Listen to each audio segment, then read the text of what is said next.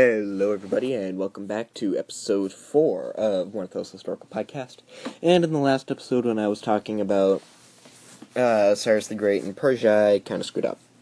So I think that Greek guy who ruled over Anatolia, I think I pronounced his name Crassus when it's like Croesus or something like that.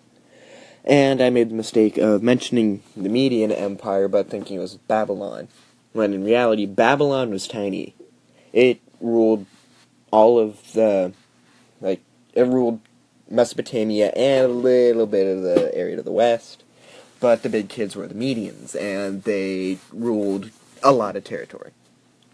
However, uh, most of the others, I think everything else was correct. So it just goes to show you should probably write scripts when you're doing this stuff and not wing it like I do. So, yeah. But uh, anyway. So back to what we were talking about.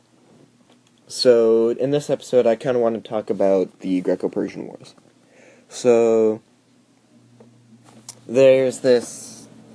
So Greece is like in, but Greece has always been cool.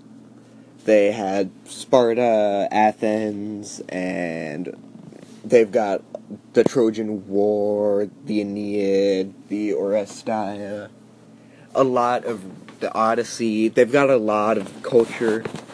They had Aristotle, Plato, um, Archimedes, and uh, there's a guy who has a triangle. Um, uh, dang, I can't remember. But Greece is is cool, and they've they're kind of stuck in between two empires that got really big and really influential the Romans and the Persians, and they're like right in the middle. And they're on the Mediterranean.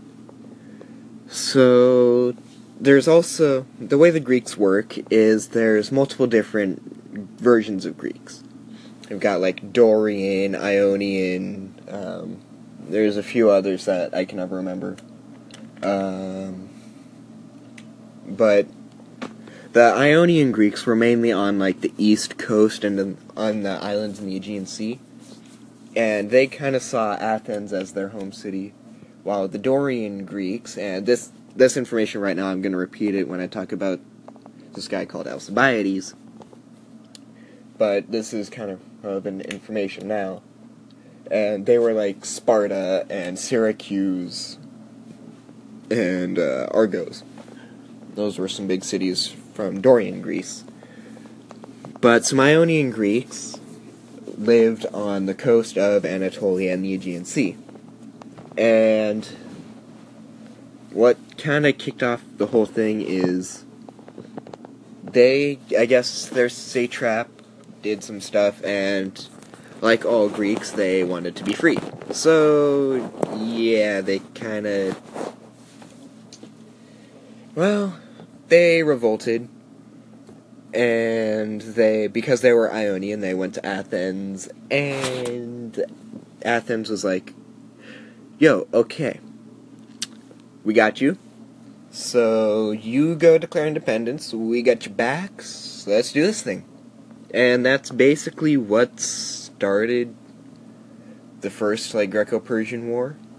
And there was this thing where Athens and Sparta like hated each other like seriously hated each other to the point where Athens actually allied itself with Persia to against Sparta, but that's going to be like next episode.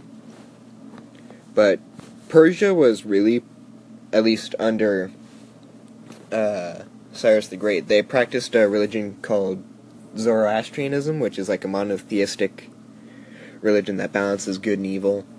And Cyrus was really chill about like everything. And he was just an all around good dude. Like he helped rebuild the temple.